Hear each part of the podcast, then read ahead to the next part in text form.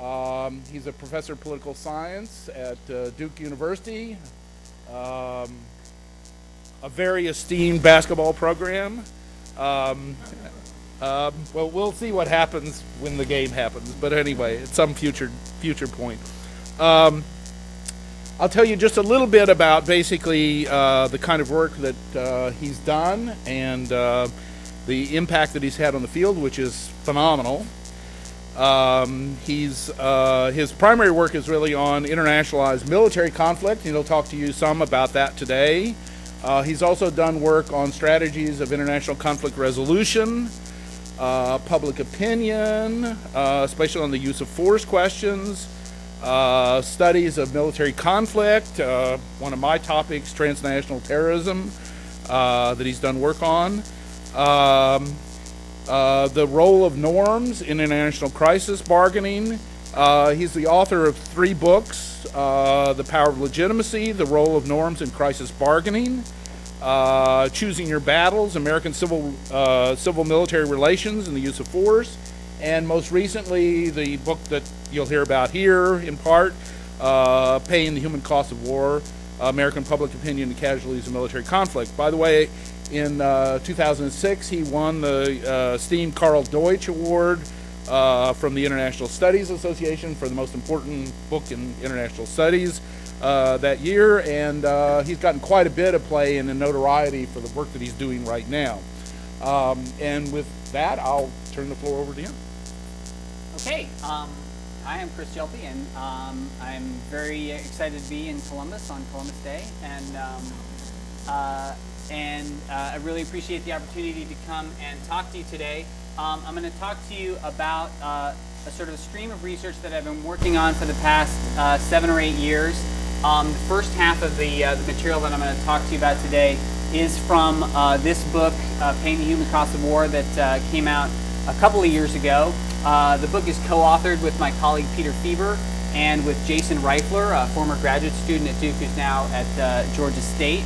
Um, and then about halfway through the talk, I'm going to uh, uh, shift into talking about some follow-on research that I've done uh, as solo-authored work um, with some support from the National Science Foundation, uh, trying to address some of the um, address some of the uh, questions I think that are raised uh, by our book, and that we tried to answer to the best that we could during the book, but that um, that you know I think required some further research, and then I'll, I'll conclude with sort of some of the directions that my, um, my research is going um, in the future. So, uh, but first I want to uh, try to uh, say something about why it is that somebody who's coming here interested in a position in international relations would come to you and talk about public opinion and public opinion data. Um, but I actually think that uh, studying public opinion is something that is really central to understanding the causal mechanism behind a lot of important theories of uh, international conflict. Um, over the last 20 years or so, um, one of the big literatures in international conflict uh, that, that's sort of grown up is literature on the democratic peace and this finding that the democratic states don't use force against one another. And the central mechanism really at work in, uh, in a lot of these theories, especially the so-called structural theories of the democratic peace, is a public opinion mechanism.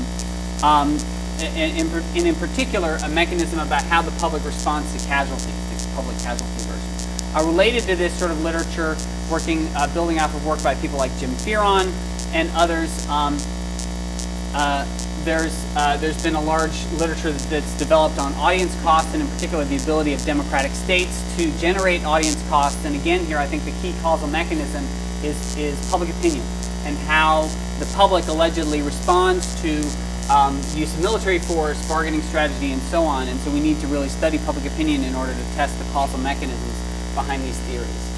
Um, a third area where I think public opinion is, is important for studying international conflict is uh, literature that's out there on the impact of international organizations and NGOs, um, in particular their, uh, their ability to um, coerce or persuade uh, leaders.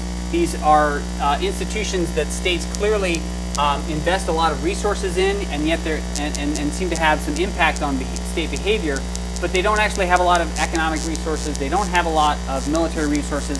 How is it that they uh, coerce or shape state behavior?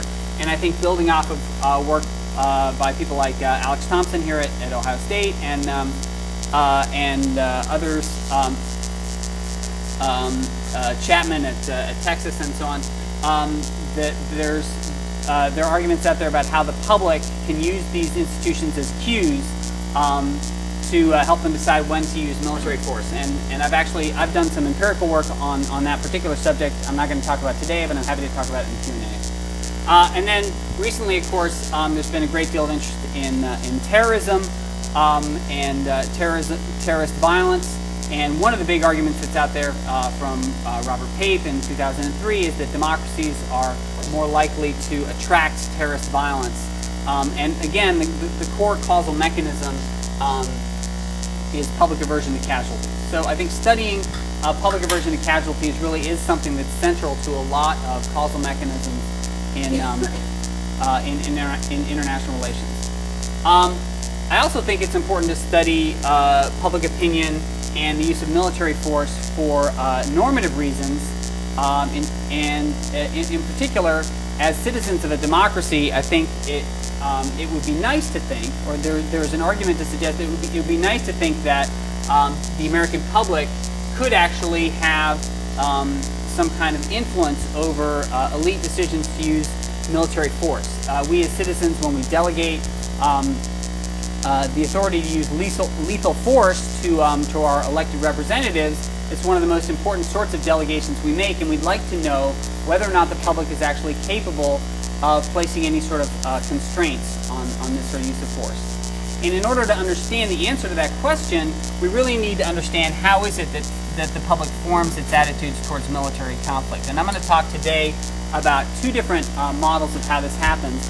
One is a partisan model that basically says that individuals don't have any kind of information about what's really going on in the world, and all they do is they collect up information from their partisan elites, and then they echo those beliefs back to them. Um, I'm going to argue, on the other hand, for um, a, an alternative framework that suggests that people actually do gather some information about what is happening in the world, in particular what's happening, what's going on um, on the battlefield, um, and that this allows them to uh, th this allows them to act as uh, potentially as something of an independent constraint on the use of force. Now, I recognize that in order to, to make the move from uh, public opinion and, and what the public thinks about uh, military force to actually changing or influencing policy, you need to talk about translating these attitudes into political behavior, voting behavior, protest behavior, things like that. I have done some work in that area. I'm not going to talk about it in the, in the talk today, but I'd be happy to talk about it in the Q&A um, if, if, you're interested. But I'm going to focus today really on this question of how the public um, forms its attitudes toward these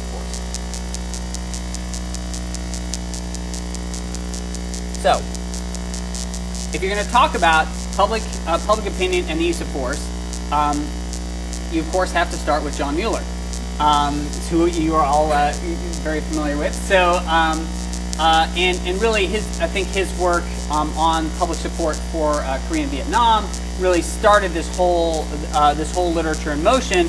You know, his finding, as you know, is that um, support for those wars dropped um, as a function directly as a function of casualties, um, and uh, specifically uh, the log of casualties. and in work uh, since uh, since that work that, that builds on on his research, I think has built on his focus on costs um, to emphasize more of a, a of a cost benefit framework um, in terms of how the public uh, evaluates um, uh, uh, evaluates the use of force and, and their willingness to use force. So.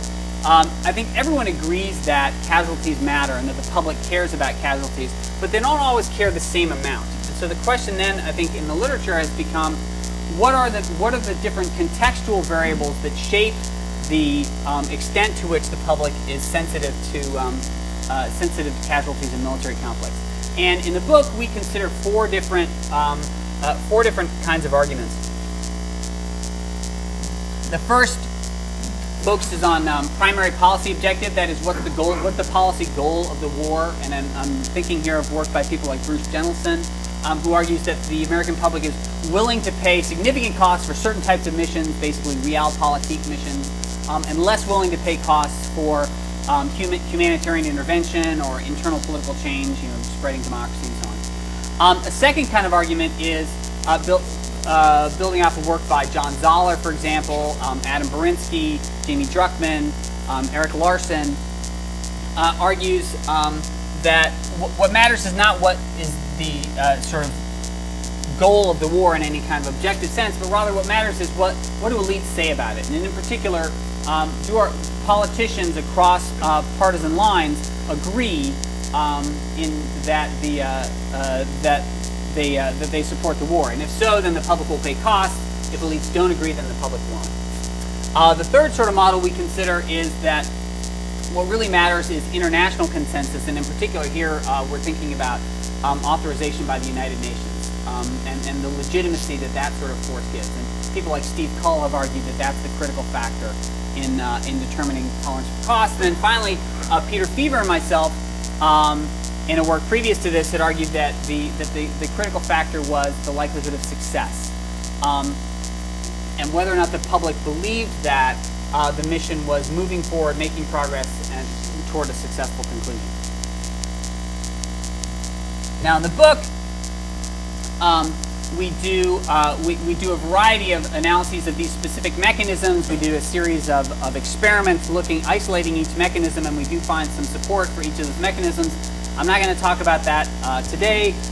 Uh, but I'm happy to, to, talk about it in the Q&A if, if, you have questions about those experiments. Um, but I'm going to focus um, I'm going to focus more on uh, some aggregate data and, and cross-sectional data um, about the war in Iraq. So the basic argument that we make in the book is this, um, that uh, we argue that um, when the public is making a calculation about how the, the kinds of costs, in particular we're thinking about human costs, casualties, um, that, they're be, that they're willing to tolerate and continue to support the prosecution of a war, um, they're really uh, they're really bringing together two different attitudes. On the one hand, they're thinking about the justification for the war. Why is it that uh, why is it that they think the war is being fought, and do they think that that fighting war for that purpose is the right thing to do? And uh, they bring that attitude together with um, a second judgment, which is um, is the mission likely to succeed? So this is more of a retrospective judgment about um, was this was this the right thing to do, and this is more of a prospective judgment about having done it. Do we think uh, do we think it can actually result in an outcome? So the basic claim is that um, willingness to pay costs is a function of potential benefits weighted by the uh, probability that uh, you're actually going to observe those benefits. Um, we're not arguing that that's the only thing that that, uh, that determines uh, tolerance for casualties. So we would acknowledge that you know uh, party identification, various demographic factors, and so on also um, have an effect. But we want to argue that it's this calculation of potential benefits weighted by um, the probability that you'll receive them um, is, is the central or the most important calculation. And in particular, once a war is underway, we want to argue that it's this variable, the perception of success, that is going to matter the most. And the reason for that is once the war is underway, the question of whether or not the war is the right thing to do is to some extent a moot point because the war is done, right? The war is underway. And so the question now becomes, should we stay? Should we stick it out? And our argument is that the most important uh, single factor in determining that will be perceptions of success. So um, in the book, we go through, uh, we, we, we start by going through uh, aggregate data on uh, public support for various military conflicts ranging from uh, Korea to the present. Um, I'm happy to talk about Korea and Vietnam in the Q&A if you want, but I'm really going to focus on um, uh, today on the, the data from Iraq. And the, uh, the dark line there is um, support, job approval ratings for President Bush um, from immediately before the uh, invasion of Iraq through um, August of 2006. Um, and uh, what you can see is obviously over that time, uh, Bush became less popular. Um, but in addition to that, um, you, you, can see that there does seem to be some relationship between popularity on the one hand, this dark line, and these other lines here. These are marked um, and scaled on the on the opposite um, axis there as uh, the number of casualties that the U.S. suffers in various different phases of the war. Casualties clearly matter here, but as you just kind of eyeball it across the chart, they don't appear to be having the same effect at all different periods of the war. So um, as were, for example, um, toppling Saddam Hussein, and there are the images of you know the statue being pulled down in Baghdad, and so on and so forth. U.S. suffers a couple hundred casualties, but support for the war actually goes up, right? Um, uh, starting in about May of 2003, we uh, we have um, the uh, you know the, the regime has fallen, but we start to have an insurgency set in in, in the wake of the, the looting that went on there, and um, after the insurgency sets in, over the next year or so, we in, uh, we do start to see a pretty steady decline in presidential approval in response to casualties. So here we seem we seem to see sort of very much like the you know what the what the Mueller argument would suggest, with one exception, which is right there. Um, that's when we yeah. This is the this is approval of the president in general. It actually correlates quite strongly with um, uh, approval of, of Bush's foreign policy. Actually predicts his overall approval better than um, than domestic pol- domestic political support. Um, we use this basically for time series reasons that you can get really nice consistent observations over a consistent period of time. Um, we did in the in the statistical model we control for various other kinds of factors that are going to be affecting his uh, popularity. So economic performance, how's the, the, the Dow doing? Um, you know, appearances of, of Democratic political candidates on TV during campaign. So we try to control for other stuff that would also affect um, uh, that would also affect approval. Does that make sense?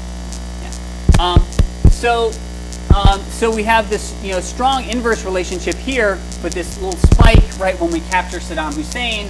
Um, unfortunately for President Bush, very shortly after we capture Saddam Hussein, the Kay report is released, which says there are actually no WMD in Iraq, um, and so then you see the drop, uh, the drop back down shortly after that.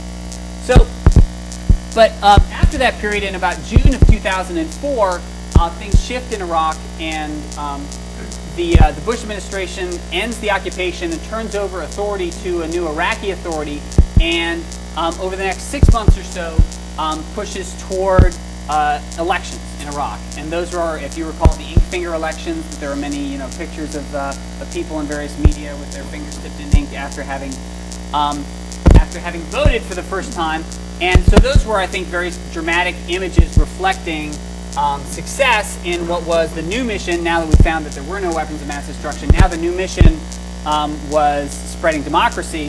Um, and over this period building up to those elections, um, I think there were a lot of uh, there, there was evidence of progress in that direction. An interesting thing that we see is we see uh, over the six months between when we create when we transfer authority to the Iraqi government and when the uh, ink finger elections actually occur. Um, we see just about exactly the same number of U.S. soldiers killed in Iraq, about 600, um, as occurred during this previous period here.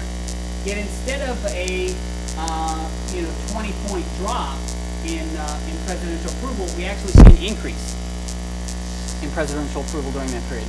Now, um, after the ink finger elections, of course, there was stalemate in uh, um, with, within the um, within Iraq, and they were never able to form a government, and so on. And so after that, you know, uh, things begin to slip away again. And so we, after the ink finger elections, it then um, uh, we start to see the inverse relationship between casualties and, and uh, presidential approval. Once again, with the one exception of this period right here. And again, that is actually the lead up to another set of elections um, that were uh, that were going on at that time, in combination with a series of speeches that President Bush gave, where he was emphasizing progress in Iraq, and there, I call them the victory speeches. There are lots of these banners behind them saying victory and, and so on. Um, so um, we uh, just sort of eyeballing this, it seems to be the case that you know progress on the ground really seems to matter in terms of how much uh, casualties affect um, presidential approval. Uh, we put these data into a statistical model, and as I was saying before, controlled for a variety of other factors, and found that there really is a, um, a very significant difference in the impact of casualties across these these periods. Uh, casualties mattered a lot when things weren't going well on the ground.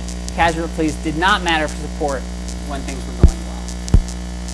So these aggregate data, I think, are at least consistent with our claim that um, public perceptions of success on the battlefield have an important effect um, on the public's willingness to pay costs or willingness to continue fighting in a conflict. Um, but we can't really, because there, there in, in aggregate data like that, that are just sort of time series over time, there are all kinds of things that are likely to be mixed up together in, in what's going on in those periods. So we can't really isolate the causal mechanism very well until we turn to individual level data. So between October 2003 and October 2004, um, we did a series of uh, nine um, surveys, um, nine waves of surveys, asking people about their perceptions, their willingness to continue fighting in Iraq, their perceptions of success, their uh, belief about whether the war is the right thing to do, and so on. Um, the results across all the nine waves of surveys are really quite consistent, and I actually did another study um, again on my own in 2008 that also showed very, very similar results. I'm happy to show you in the Q&A. Um, I'm really going to focus here just on one of the surveys, which was the one that we did in October 2004. This was immediately before um, the Bush-Kerry election. And so the dependent variable you can see here is um, the probability that an individual will say that they are willing to support continuing the Iraq war even if 1,500 U.S. soldiers are killed. Now, at the time the question was asked, there had been about 1,000 soldiers killed. So really, effectively, what this question is asking is, are you willing to stick it out in Iraq for about another six months, if you look at the, the sort of rate at which, at which people are getting killed? Um, so that's the dependent variable. And then um, you can see here on the, on the left-right axis, we have variation in um, perceptions of, of whether the, the mission is likely to succeed. And on the axis going from front to back, we have um, variation in whether or not you think the war was the right thing to do. So this interaction between um, right thing and, and, success, we argue, really explains a lot of the variation in, in willingness to continue fighting. Um, in the front left corner here, we have the group that we call the Vietnam Syndrome group. Um, so these are people who think that they strongly disapprove of uh, the initial decision to go in, and they think we're not at all likely to succeed. And so you can see, uh, you know, only about 15% of them say they're willing to uh, to continue fighting Iraq. Which makes me wonder why do those 15% want to continue fighting Iraq, but I'll set that aside. Um, and uh, so 15% there. Um, and then up in the in the back right-hand corner, we have what we call the Bush base. These are people who um, uh, think the war is the right thing to do and think we can win. As you can see, you know, 90% of them are willing to continue fighting in Iraq um, for another six months or so. Um, so this interaction of right thing and success really seems to have a very substantial overall effect, right? It drives uh, willingness to continue fighting from 15% up over 90%. That's a very large marginal effect. In addition, as I said earlier, our expectation was that well, while this, this interaction would matter a, a lot, um, there was in particular um, perceptions of success that would matter the most. Um, and you can see here by comparing the, uh, the very back corner there, which is what we call the noble failure group. These are people who um, who believe that they approve of the initial decision to attack, but they've now become pessimistic about the likelihood that the mission will succeed. Um, they are significantly less supportive of continuing to fight than the folks up here who we call the Pottery Barn crowd. And, uh, you know, you broke it, you fixed it, and the Colin Powell quote. There's actually no such policy at the Pottery Barn. But anyway, um, uh, so the Pottery Barn crowd, they disapprove of the initial decision, but they're optimistic that if we stay there, we can actually succeed and we can actually win and stabilize the country. And, um, and those people are significantly more um, supportive of continuing to fight, which again matches our expectation that, uh, that, that success will matter most. So we find that this interaction between right thing and success matters a lot. How much does it matter compared to other possible uh, causes of willingness to fight in Iraq? And you can see here, these are the predicted marginal effects of a number of the control variables that we had in the model. And overall, it shows that our interaction matters a lot, and it matters a lot more than any of these other things. Um, so we asked people, do you think that Democrats and Republicans agree on staying in Iraq? And do you think um, we should use military force even without UN approval? And what do you think is the major, um, uh, uh, the policy objective of the war? Um, all those other the theoretical arguments that I laid out at the beginning, all of those things do matter and we find support for them, but they don't seem to matter as much as success. In particular, one, uh, one uh, item that I would point to is the impact of party identification. We do find that party ID has a significant impact on willingness to continue fighting, but it's not nearly as large as the impact of these other variables. So that's the book. Um, I mean, there's a lot of other stuff in the book too, but um, but but that's sort of the uh, you know uh, the the main point, um, which is this this argument that uh, it's the interaction of justification and perceptions of success, and in particular, it's perceptions of success that that really drive uh, the public's willingness to continue fighting. This, however, raises, I think, an important question, um, which we sought to answer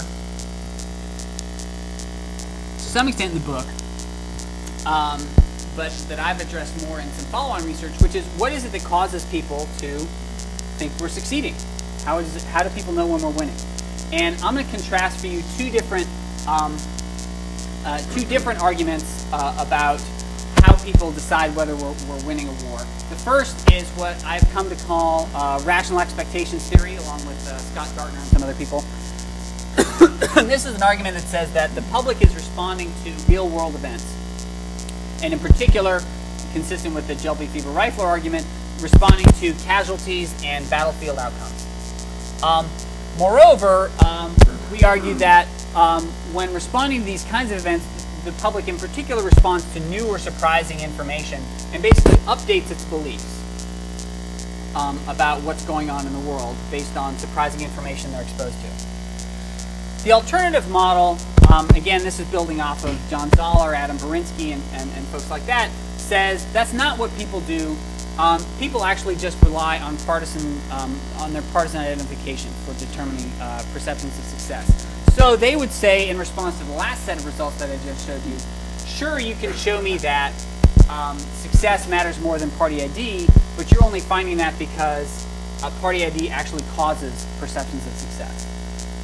And so the public doesn't actually know anything about any of these issues. Uh, they simply echo back to their elites um, what uh, the, the, the, cues that they're getting uh, from their leaders. There's, uh, we were fortunate enough in the book manuscript to have a little bit of information that uh, started at least to speak to this issue. Uh, we were fortunate enough to have our question about do you think we're succeeding picked up by MSNBC and the Wall Street Journal and they ran our question on one of their polls. And they were in the field um, on December uh, uh, December 13th and December 14th, 2003. And we were lucky enough to be able to organize the capture of Saddam Hussein on the uh, on the evening of uh, December 13th, 2003 so we have the, the respondents who, who, who uh, answered on the first day, and then we have the, the respondents on the 14th, the day after. And you can see from the data there that in one day we saw an 8% boost in um, the likelihood that somebody would say we are very likely to succeed in Iraq. I would note that that 8% is probably an uh, undercounting of the overall total effect because a bunch of people, even though it was reported a lot, um, the, the, next day. A bunch of those people probably still hadn't, who, who took the poll on the 14th, probably still hadn't um, uh, hadn't heard that, that, we got Saddam, and unfortunately they didn't have a question. They had not prepared in advance a question saying, "Did you know that we captured Saddam Hussein?" Because they didn't know that they would. So. Um, but so we do have this sort of field experiment from real world battlefield information that suggests that um, uh, that actually people do update their, their attitudes based on surprising new information about the capture of Saddam Hussein. But that kind of experiment um, doesn't really allow us to make a direct comparison between um, elite partisan cues and uh, and battlefield information because there was you know we didn't have a corresponding um, elite uh, elite rhetoric treatment. And so, in order to address this question, um, um, I got uh, some support from the National Science Foundation to run an experiment um, that, ex that um, presented subjects with a variety of fictionalized news stories. And it's a three by three uh, design. There were two different treatments um, that were embedded in these news stories. One was a treatment about military events that were reported in the news story. And you could either get no military events, you could get um, positive uh, military events. So this was um, good news about uh, a reduction in violence in Iraq, um, and progress toward uh, political settlement in Iraq, um, uh, or negative uh, uh, battlefield cues. So this, this is information about continuing violence in Iraq and, um, and political stalemate. All the information in the stories um, were taken from actual um, actual news stories in the Washington Post and the New York Times.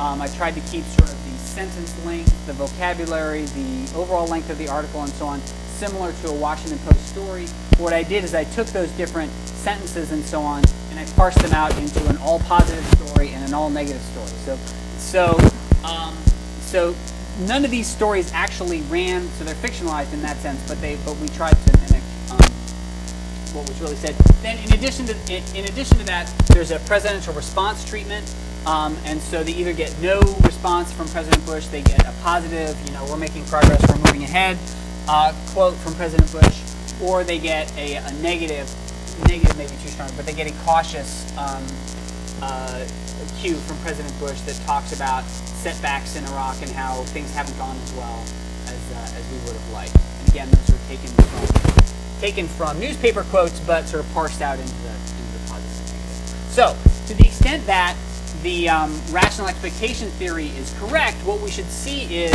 um, we should see the military event cues really um, influencing people's uh, uh, beliefs about Iraq. And in particular, we should see um, Democrats and uh, independents who had become, by the time I'm doing this experiment in the spring of 2008, they'd become very negative on the war. We should see Democrats and independents respond to the positive news treatment because that's going to be surprising to them.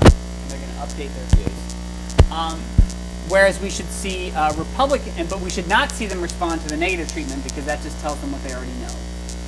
Um, and whereas we should see Republicans uh, respond to the um, to the negative treatment, the negative uh, information from the battlefield, because that's surprising to them because they have a, a, a high expectations about how, how the war's going.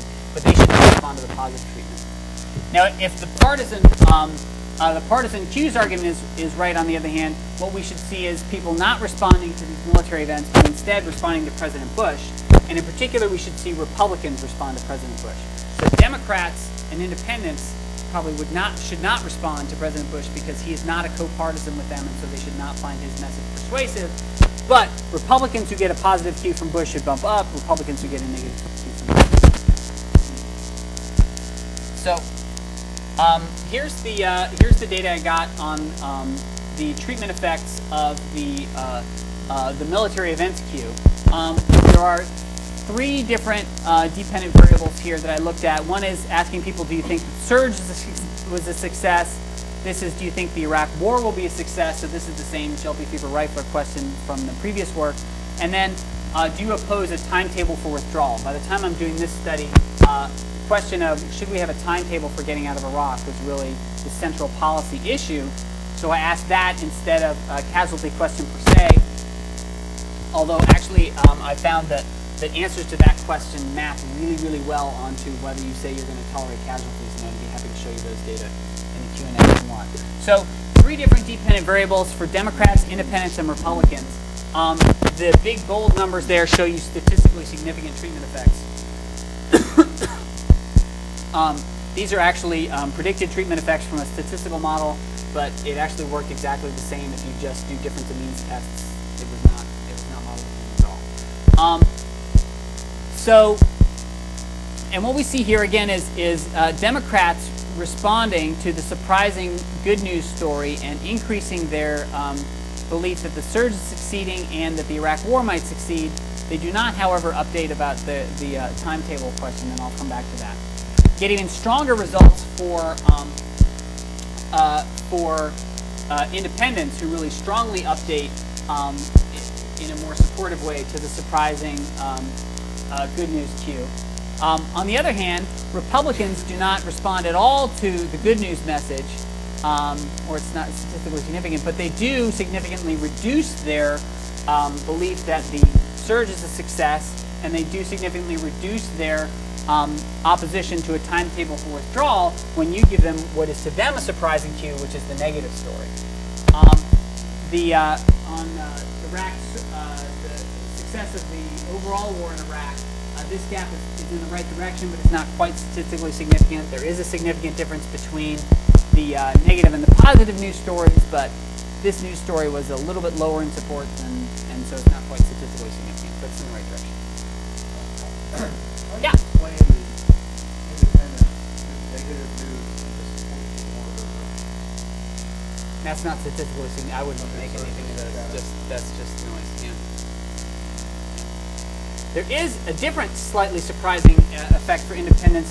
It's also not quite statistically significant, so I don't make too much of it. But they seem to really not like President Bush. So they get any kind of message from Bush, and it goes down no matter what he says. Just having, just being exposed to the message from Bush drove uh, drove independents down in their support for the war.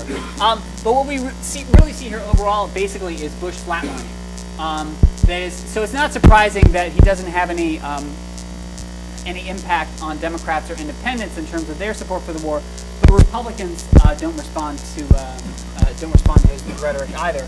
Neither uh, sort of rallying when he says uh, things are going well, nor even responding to the surprising cue of him saying things are not going well.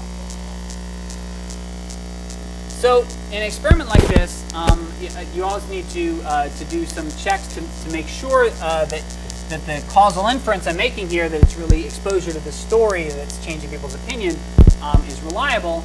Um, so um, I looked for contamination or interaction effects between the two treatments because there are two treatments in one story. I didn't find any significant interaction effects. Adding all the interaction effects uh, doesn't help the model do any better in, in, in predicting um, people's opinions.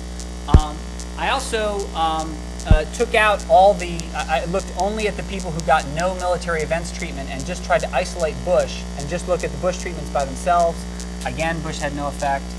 Um, I looked at um, whether or not people actually paid attention to the news story, so I just asked them at the end of the survey, uh, did you read the news story that, um, that I gave you earlier? Did you read it closely? Did you skim it? Did you not read it? And not surprisingly, um, the treatment effects work better, much stronger than what I showed here among people who said they actually paid attention to the news story. Um, that actually sort of increases my confidence that maybe it really is the news story that's making them do that. Um, and I also looked at whether these effects um, are generalizable across the whole public, particular building off work by people like Jon Krosnick. I looked for um, whether was an Iraq issue public. So uh, I tested for people who said that Iraq was the most important issue facing the country. Um, the treatment effects I showed were significantly attenuated from what I from what I showed here. So for those people who really really care about Iraq as an issue, this is not surprising. They've thought a lot about it. They have a well-formed attitude, and exposure to one news story does not shift them so much. But for people who are not um, so focused on Iraq, um, uh, the treatment effects were actually bigger than, than, than what I showed. Also, I found that uh, treatment effects were increased among people who said they follow the news a lot. So the impact of reading a newspaper story is bigger for people who say they like to read news stories. Um,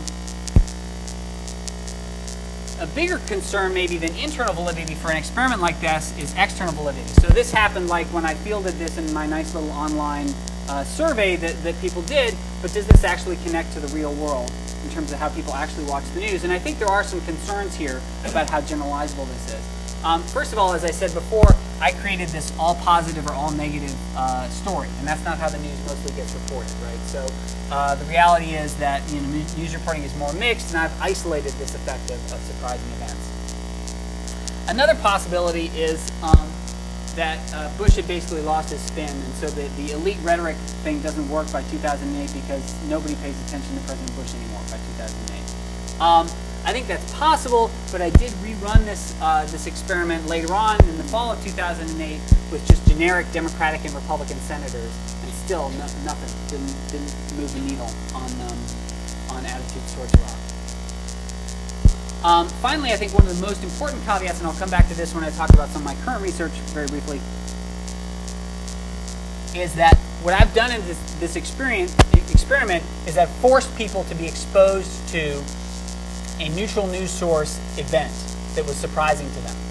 Um, but we know that in the real world, people get to pick um, what uh, what news they listen to, and so it may be possible that, especially in the, the new kind of news environment that we have today, um, with cable news and, and so on, um, that people can avoid exposure to surprising information by, by picking out the um, uh, picking out the news they choose to listen. to. So, despite those caveats, is there any real reason to believe that a, that something like this would have a, um, uh, a long-term effect on people's opinions?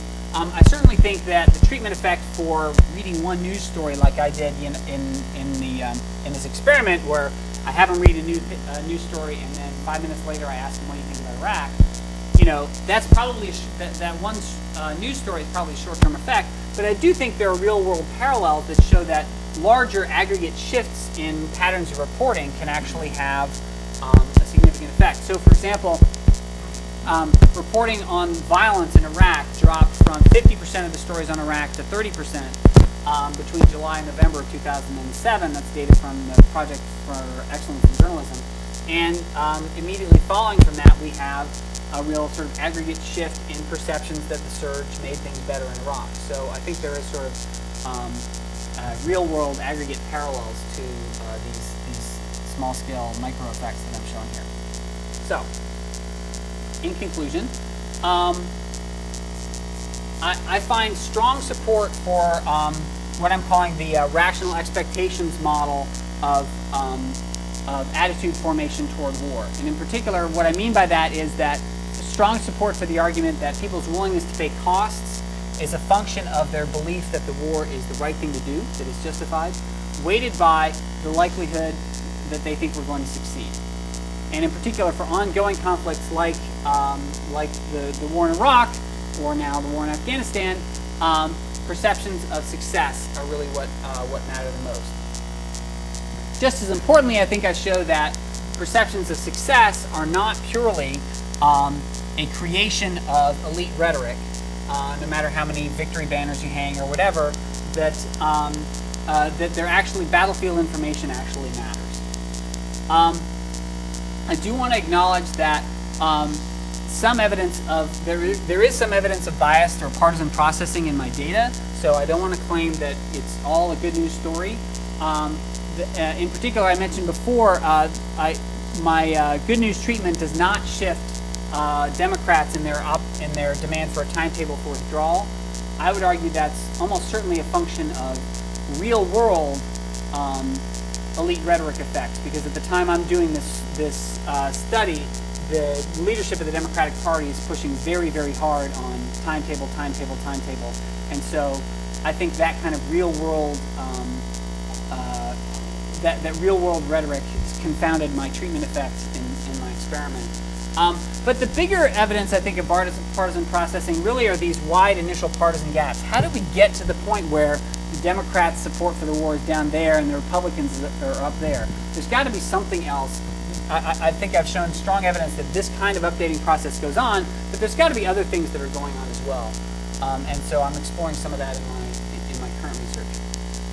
Um, connecting back to um, uh, some of the sort of broader conclusions that I think can be um, that can be drawn out of this work. Um, I think uh, this work shows that the public really is capable of providing an exogenous constraint on the use of force. Um, there's a wonderful turn of phrase that was uh, uh developed by Matt Baum and Tim Groeling called the elasticity of reality. Um, and also in thinking about um, uh, also in thinking about sort of public opinion and war sorts of stuff. And their argument is that uh, in the early stages of a conflict, um, definitions of reality on the battlefield may be highly elastic because people don't have a lot of information, but that over time, uh, reality loses its elasticity during a war and that reality sort of reveals itself to, um, to people about whether we actually are or are not succeeding. And I think that is a good news story in terms of the ability of the public to, um, to place constraints or to ensure that American foreign policy comports with uh, public preferences.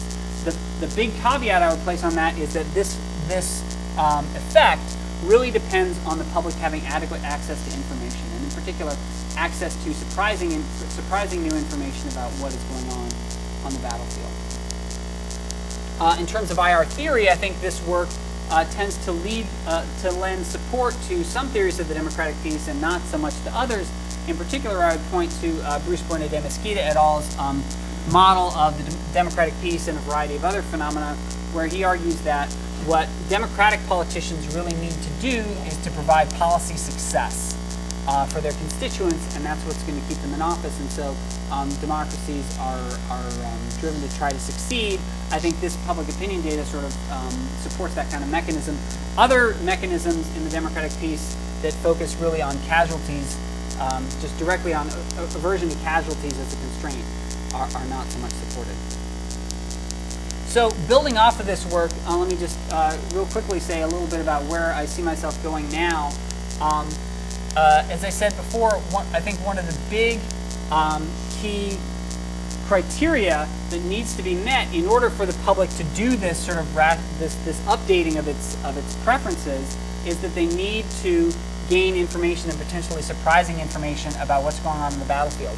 So I've become interested in understanding how the media um, shape perception of battlefield information. Um, and in particular, I have a paper uh, called "Preaching to the Choir" that looks at um, the uh, the impact of exposure to Fox News, to MSNBC, and to Comedy Central as uh, as news sources. I'm trying to get on the Colbert Report. So, um, so um, th- looks at news source um, and tries to separate out how much of there are obviously these huge gaps right between people who watch MSNBC and, and, and Fox, but how much of that is self-selection and how much of that gap is actual causal impact that watching the news is having. And so I have a um, I have a paper that's looking into that. I also have another paper that's looking into the spillover effects of battlefield information. So information about Iraq, how does that how does that spill over into the way that we evaluate um, Afghanistan? Um, and finally, uh, a lot of the stuff I've been talking to you about today is very um, cognitive. It's very, it's very sort of uh, information processing kinds of arguments. I'm also interested in exploring how, um, it, how people may use other kinds of smaller cues, maybe emotional cues, cues from images, and so on, to um, update uh, to update their attitudes in these kinds of ways, even though they have very little information. Because one thing we know about the public is that they don't know a lot about it, about international relations, but they do seem to be able to update in sort of reasonable ways. And so maybe they use um, small cues from images and, and news stories and so on to try to update. And with that, I would be very glad to take your questions.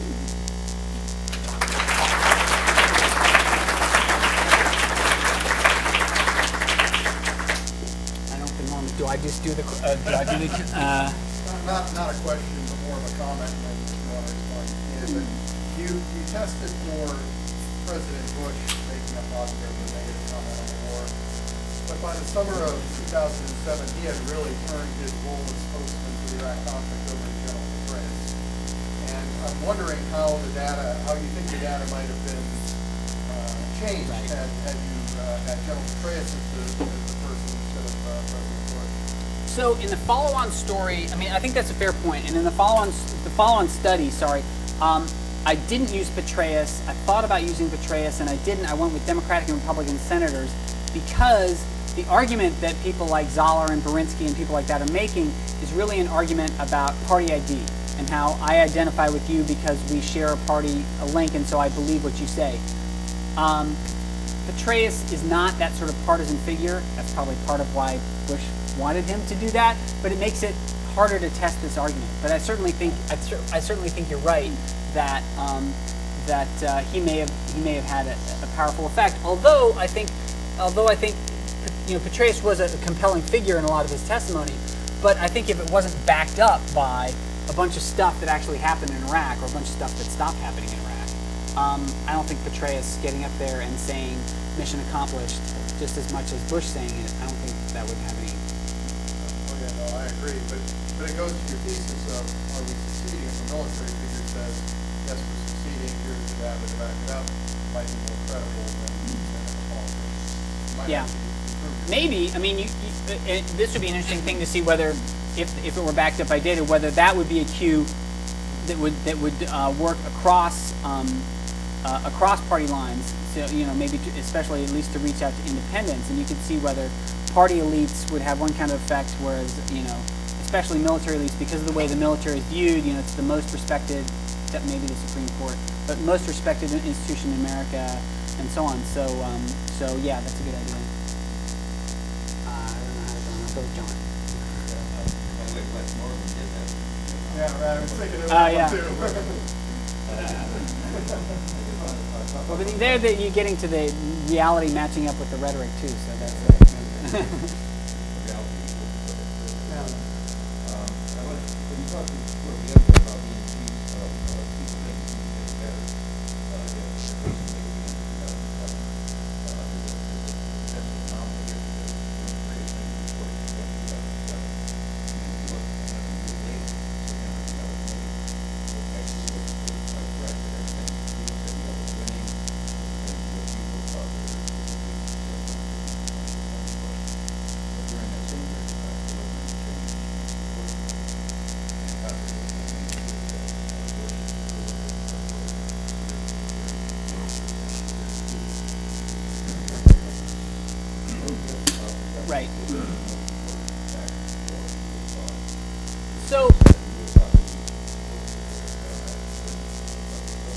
fair point. But um, and I would say so. Saying what support for I, I always hate phrasing it as what is support for the war because it seems to me that support for the war is such a multidimensional thing, right? Like so, you know, there are various points where uh, during the war.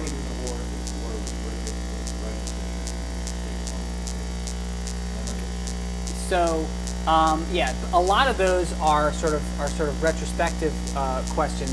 But what I, where I would, um, but I think I think it's a fair point that those sort those sorts of things did not move very much in in the um, in the aggregate. Um, I, I would say a couple of things about that. Um, one is that um, uh, that I think Republicans were were shifting at that time toward the notion that we were going to try to wind things up in Iraq and, and, and as well. So so I think there was there was um, you know, the possible exception of McCain, but uh, even Bush, even the Bush administration started acknowledging that you know we would, we would be getting out. But the bigger uh, the bigger thing I would say is what it really did is it dropped Iraq off the radar screen. So if, if we had not had the surge and people had not um, had not increased their perception that we're winning, we're making progress, the pressure to get out of Iraq um, very soon, like within you know nine months or so, on Obama would have been very very high. But what the what I think the surge did was it basically dropped the level of concern that the public had about staying in Iraq down, so that Obama had the um, had the ability to uh, to make a, a variety of different decisions and eventually basically stay for much longer than he had, thought he would because he was not under a, a great deal of public pressure to get the troops out. And I think he wasn't under a lot of public pressure to get troops out because of the surge and its perceived success.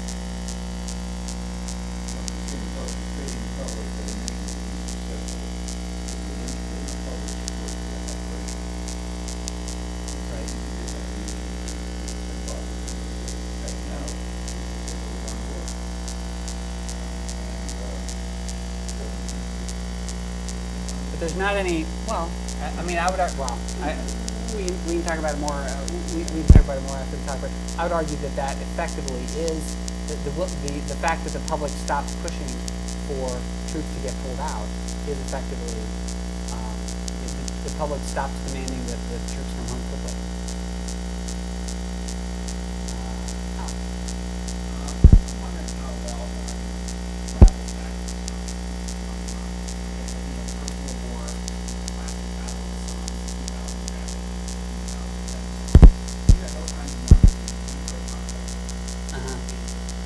Right. So I guess I'm wondering how we get saw. Right. And more generally, um, does casualty mean, one casualty mean something different today than it did thirty years ago? Us, because our population is not big, we can. And yet our tolerance was so down.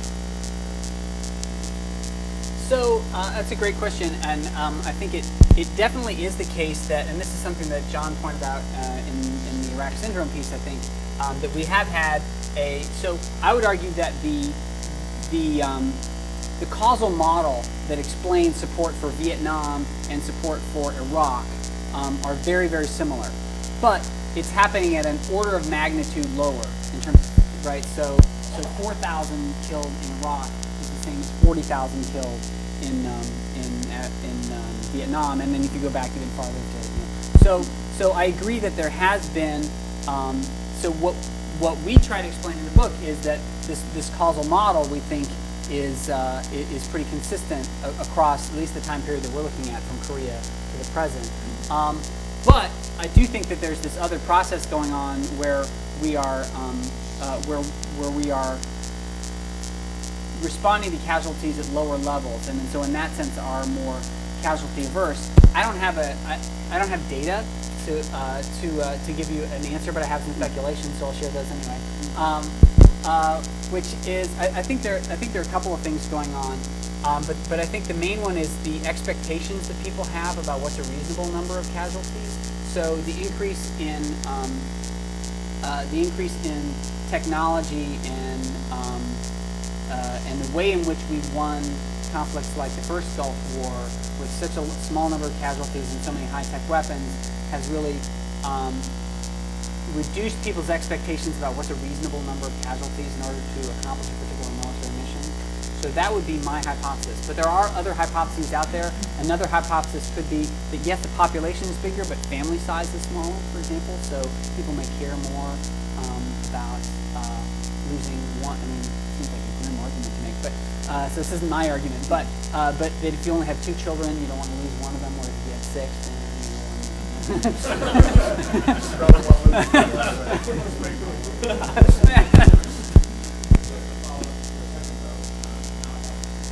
Oh, wait, but also I wanted one more thing on the, um, the, the, how well does it travel back in time? One other caveat I would, be, would want to place on all of these results is basically all of the scenarios that we're looking at are what I would call um, elective conflicts. These are wars that the United States can choose to be in if it wants and um, choose to avoid if it wants.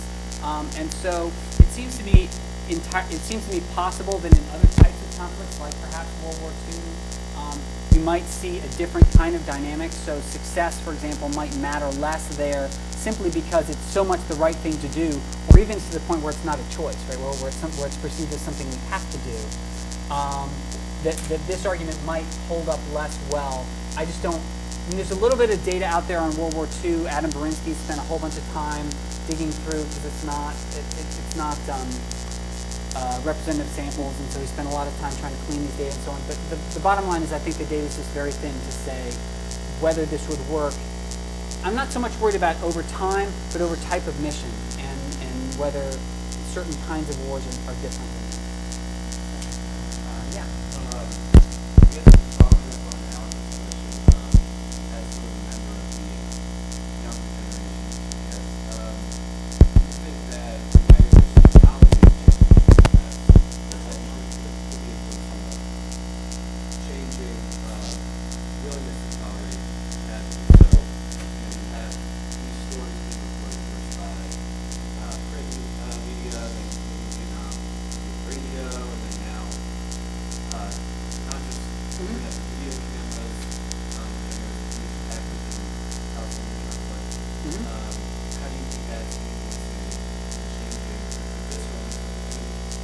Yeah, that's a great that, um, that's a great point, and that's actually one of the very one the very last bullet point I had up in the um, up there about future research.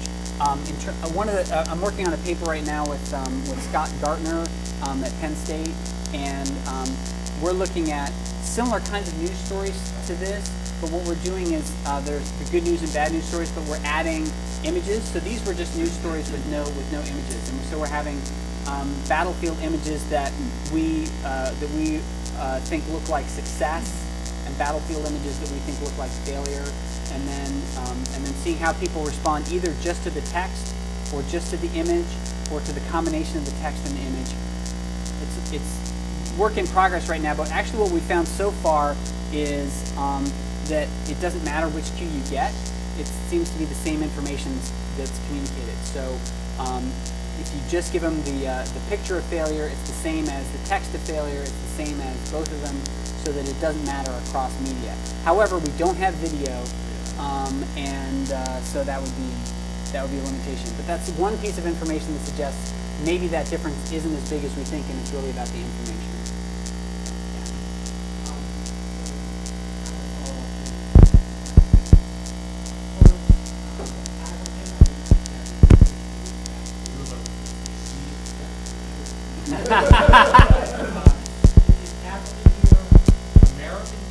Yes, American Killed in Action.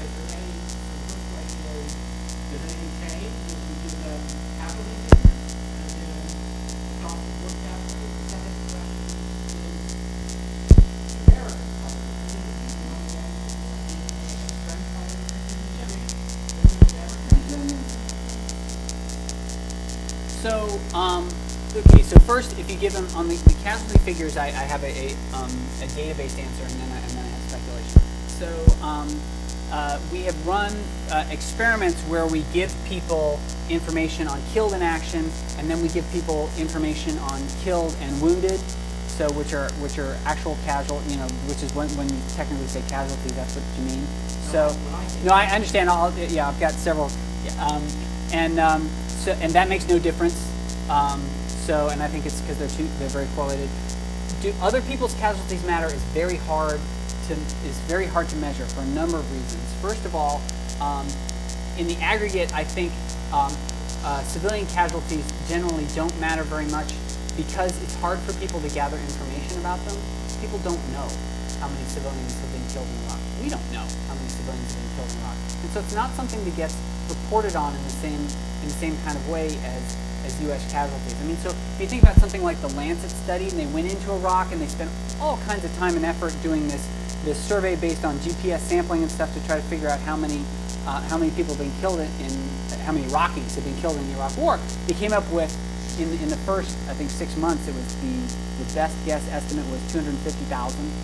Um, but the confidence intervals around that guess were so huge that everybody that basically the study just sort of faded away. So I, I, think it's hard to get people to pay attention to civilian casualties because we know so little about them.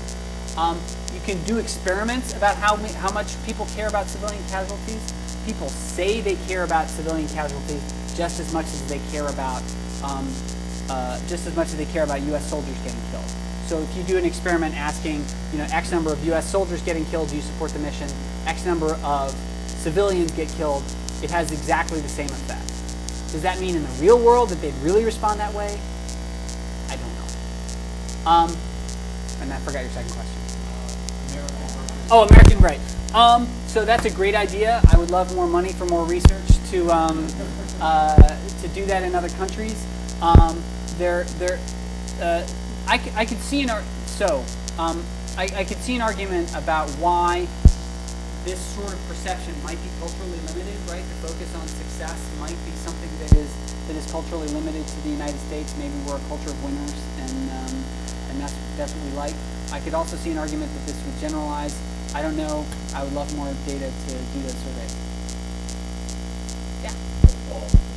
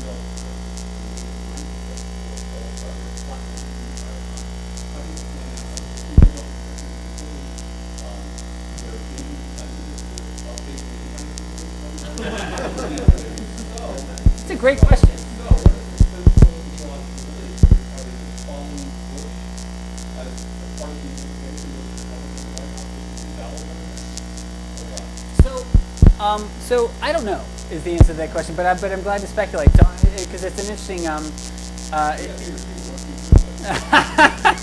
my my uh, one person um, focus group. Um, so, um, I would say a couple of things on first. Uh, it's important to understand what civilian casualties matter. Yeah, I think that's I think that's something that would be really interesting to try to dig into and to compare to this. And it could be that it matters a lot. Again, I'm skeptical that it matters a lot um, because I think it's so hard to get really good information on how many people are being killed. Um, so even if it mattered in, in an experiment, if you show people, you know, Al Jazeera as opposed to Fox News, um, it might it might have an effect. Um, whether that's really going to translate to the real world,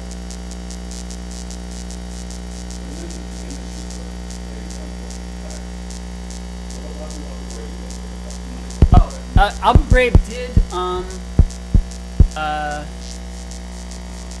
oh, it's going to be too far into the back. Um, uh, Abu Ghraib did cause a dip in support. So there's actually right before they turn over authority to uh, uh, the new um, Iraqi government. Um, there's this dip in the graph of, of presidential approval and of support for the war. Um, so and that so th- there was a significant um, there, there was a, a statistically significant drop, although it then it then popped back up and, and, and so it was short term. Was it short term because people, uh, because things turned around on the ground in Iraq and we're heading toward the ink finger elections and so on, or uh, was it was it uh, a blip on the radar screen because people won't care about civilian casualties?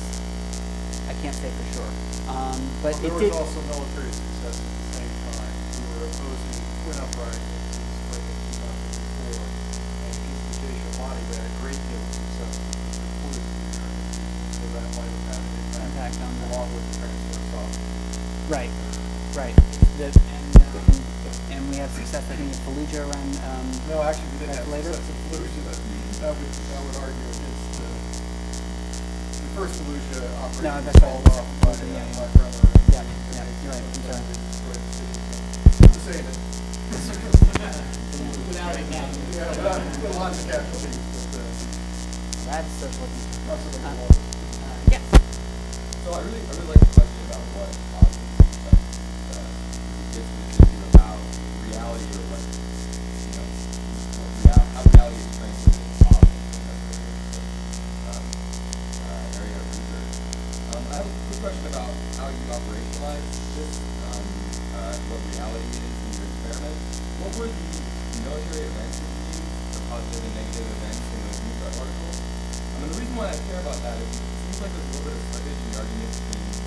argument about casualties and the later argument about what causes perception of success. So it seems like my intuitions are being driven to listen to the casualty story as being related to the later one. And casualties might be a, seem to be an intuitively acceptable definition of reality or success on the ground. But the 8% boost overnight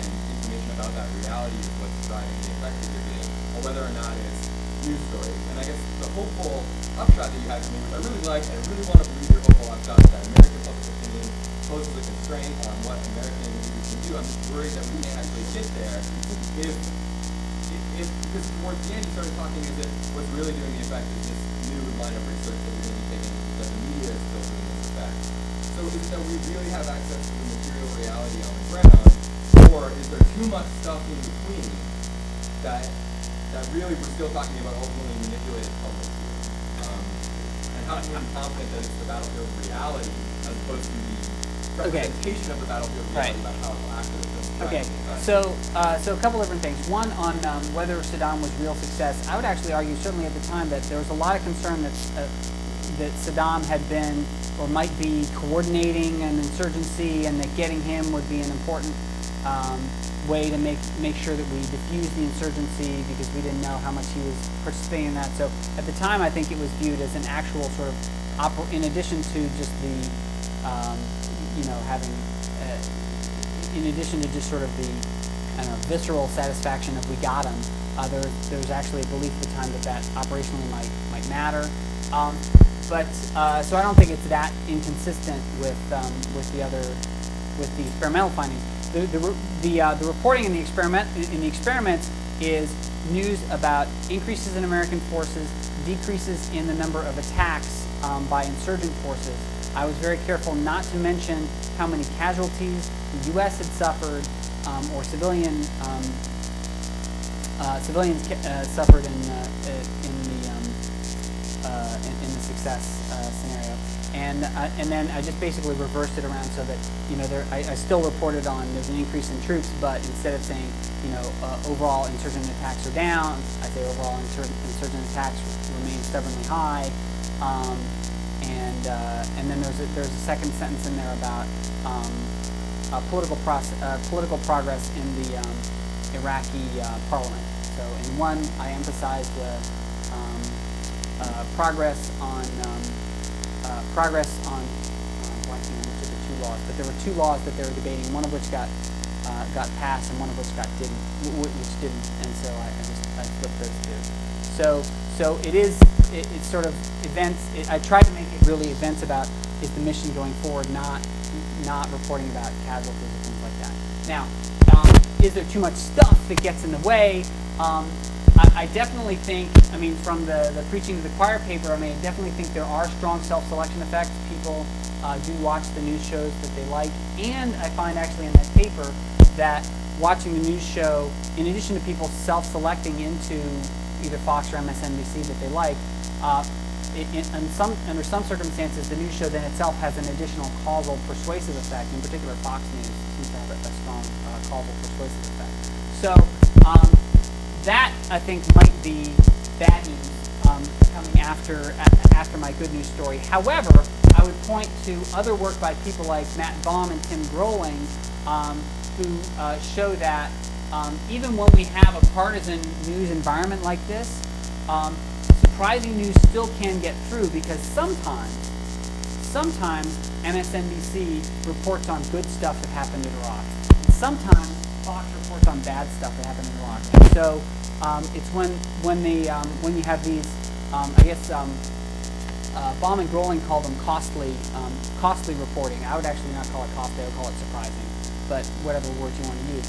But but um, that there that there are those moments um, when you have unexpected reporting from one of these biased channels that can still have this kind of effect. But I think it, it is true that there may be an additional filter past what I just showed today that I'm sort of working on now.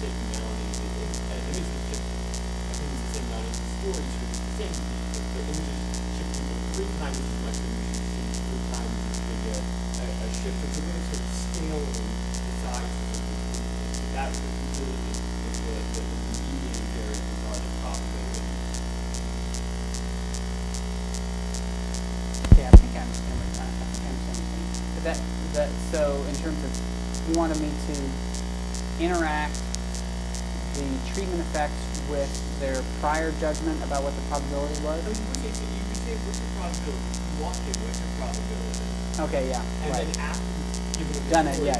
So, right, so this was definitely, it was a post-test only, post-test only design, so I, I don't, I don't have a pre-test measure. Um, it would have been nice, to- so, and, and that would be something that would be, be useful to come, come back and do. My concern at the time honestly was that I didn't want to prime people to think about it beforehand and then do the treatment and, but, you know, I mean, that's all sort of the, the, the dilemma about do you do pre-test, post-test, or post-test only. But I think it would be nice.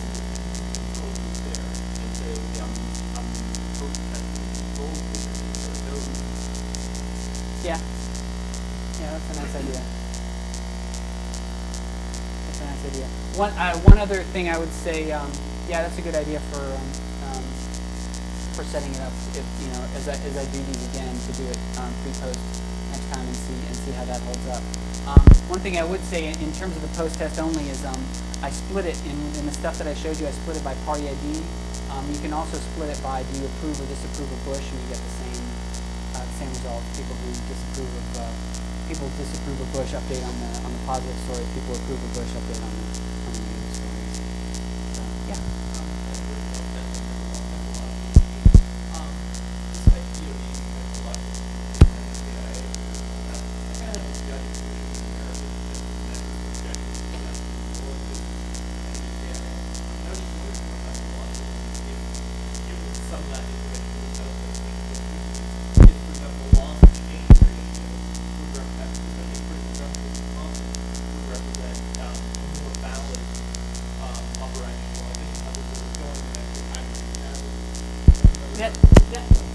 a great idea, and actually, Bill Boettcher has some stuff on that. He did a he did an experiment where he he mentioned casualties, USKIA, but then he also mentioned enemy dead, and um, and I think I, I think consistent with what we found and, and, and, and consistent with what you're saying, he does find that um, mentioning enemy KIA significantly increases uh, increases support for the war and things like that. So that may be a a victory frame, if you will, for uh, for uh, reporting uh, those sorts of things. Which actually makes me surprised. For example, if you think about how um, I don't know, one of the classic uh, examples of the U.S. fleeing in response to casualties would be uh, Battle of Mogadishu, and um, and you know where 18 Rangers are killed. But the U.S. does huge, huge damage to Aidid, um, and there's almost no almost no reporting on it, right? All the all the reporting is on the is on is on the Rangers being killed, and not the whatever thousand or, or something um, of Aidid soldiers that that uh, that got killed. Um, so yeah, so I think that I think that's um, that's another sort of useful frame about what kinds of cues people might use to measure success. I think is consistent with this stuff. Yeah. I, I just want to follow up on that, because what we found, that although you get a little blip in public support if you mention enemy casualties, that we had this aversion to mentioning them all, at, at all, until two thousand and seven, finally we discovered that mentioning some of them actually increases military support, but it's, it's temporary. What is more important than these elective wars is the overall levels of violence. And there's almost a, I think, a one-to-one correlation. When the overall levels of violence starts to go down, public support starts to go up. Uh, And I can show you the graph if you're interested. Uh, Yeah, and I, would be interested in that. It might be it might be elective wars. It might be a, ca- a counterinsurgency thing, though, right? Because that's the so it might be an elective war that's not about counterinsurgency. That's not so much the, the measure, but really, if you're about counterinsurgency, right, you are about lowering the level of violence. That is that is the goal. So, for instance, in Iraq, uh, you know, the surge, we kill more people than ever before. We also take more casualties in the first six months of the surge, but the levels of violence dropped dramatically in the latter half 2007, and as you know, the, the uh, Iraq drops off the, the public radar screen. Going back to John Mueller, Mueller's point about Westmoreland, it did drop off in uh, in Tet. We kill, we totally kill uh, the Viet, the Viet Cong as an organization. Ahead. Uh, and yet, public support for Vietnam drops off the face of the planet because the amount of security incidents go up. Uh, when in fact, in this kind of war, that that proves that we're not winning. The public Yeah, that's a fair point. So the, depending on depending on the kind of mission you're talking about, enemy KIA may enemy KIA may matter or may not matter. It'd be interesting to try to figure out um, to what extent the public actually understands that. yeah. well, well, they're being told. Yeah. I mean, they're, they're being told by the by, by our leaders, know, we're gonna bring stability and security to the Iraqi people. We're gonna bring stability and security to the Vietnamese people.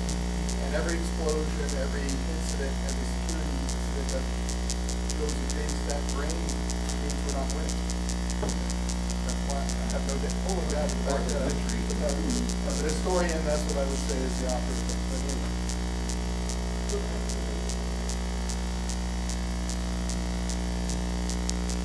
You can go ahead. Go ahead. when, where does the public?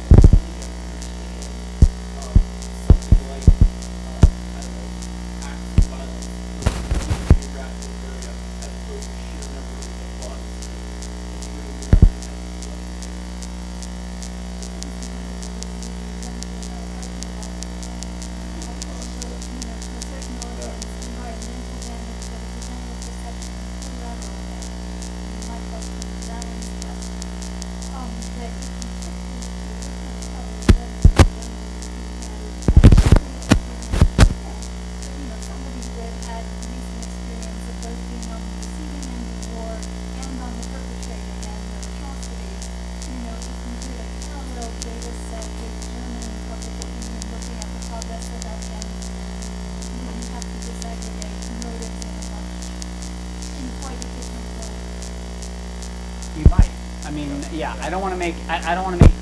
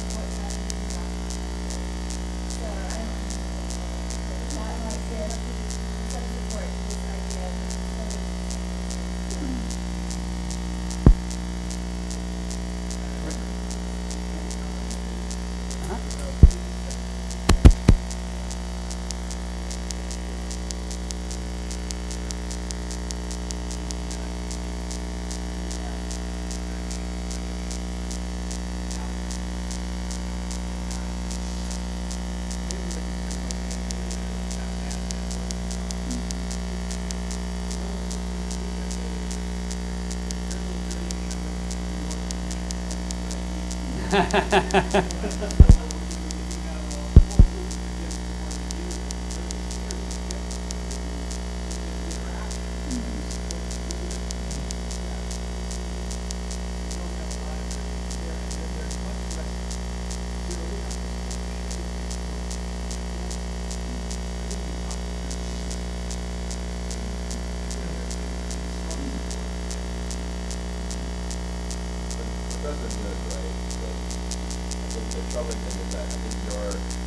Data on casualties, when you study interaction between success and approval, what, when, when would you do that? 2003 to 2004. So About nine waves of survey. Over the course of the war is that the war itself gets de-legitimized and you get like a Kennedy effect where everybody says in retrospect that they didn't support the war, when in fact they did, and so what you see is that the legitimacy of the war, so you might find that the legitimacy of the war after the war, or after the war, is completely legitimized by all kinds of stories that we create. Um, you know, that we have, we have everything and now, and now everyone has time to be educated about that. That really is the legitimacy of the war rather than the likelihood of success doing it, because that seems comport with John interpretation of the data now, where you have zero legitimacy or very low legitimacy of the war in general, combined with success, where everybody thinks that the war is not going well, given that there's low levels of violence in Iraq. How do you explain those two facts today? Well, you've got a complete delegitimation of the war, so no one supports it anymore, but at the same time, you still have success. Um, but your, your graph might look completely different today than it did in 2003 you know, Um, so- the, uh, the interaction between the two. I actually did this. I did this that same. So that that data that I showed you for. Um, all right, wait a. I know where I have that. Um, um, so I did this again in 2008, and um, so this is uh, the predictions for uh, willingness to stay in Iraq in um, uh, in 2004. This is uh, willingness to stay in Iraq in measured uh, by the support for the timetable question in 2008, um, and you can see that uh, and this is across expectations of success for different levels of approval of the initial decision. And the data are just almost identical in 2008. Um, so I, I think the dynamic is actually pretty much the same. I do find support in in that study for you know reduction in support for timetable based on expectations of success and uh, um, uh, expectations of success and a justification for the war. So I, I think it lasts across across time. On that note, I think, no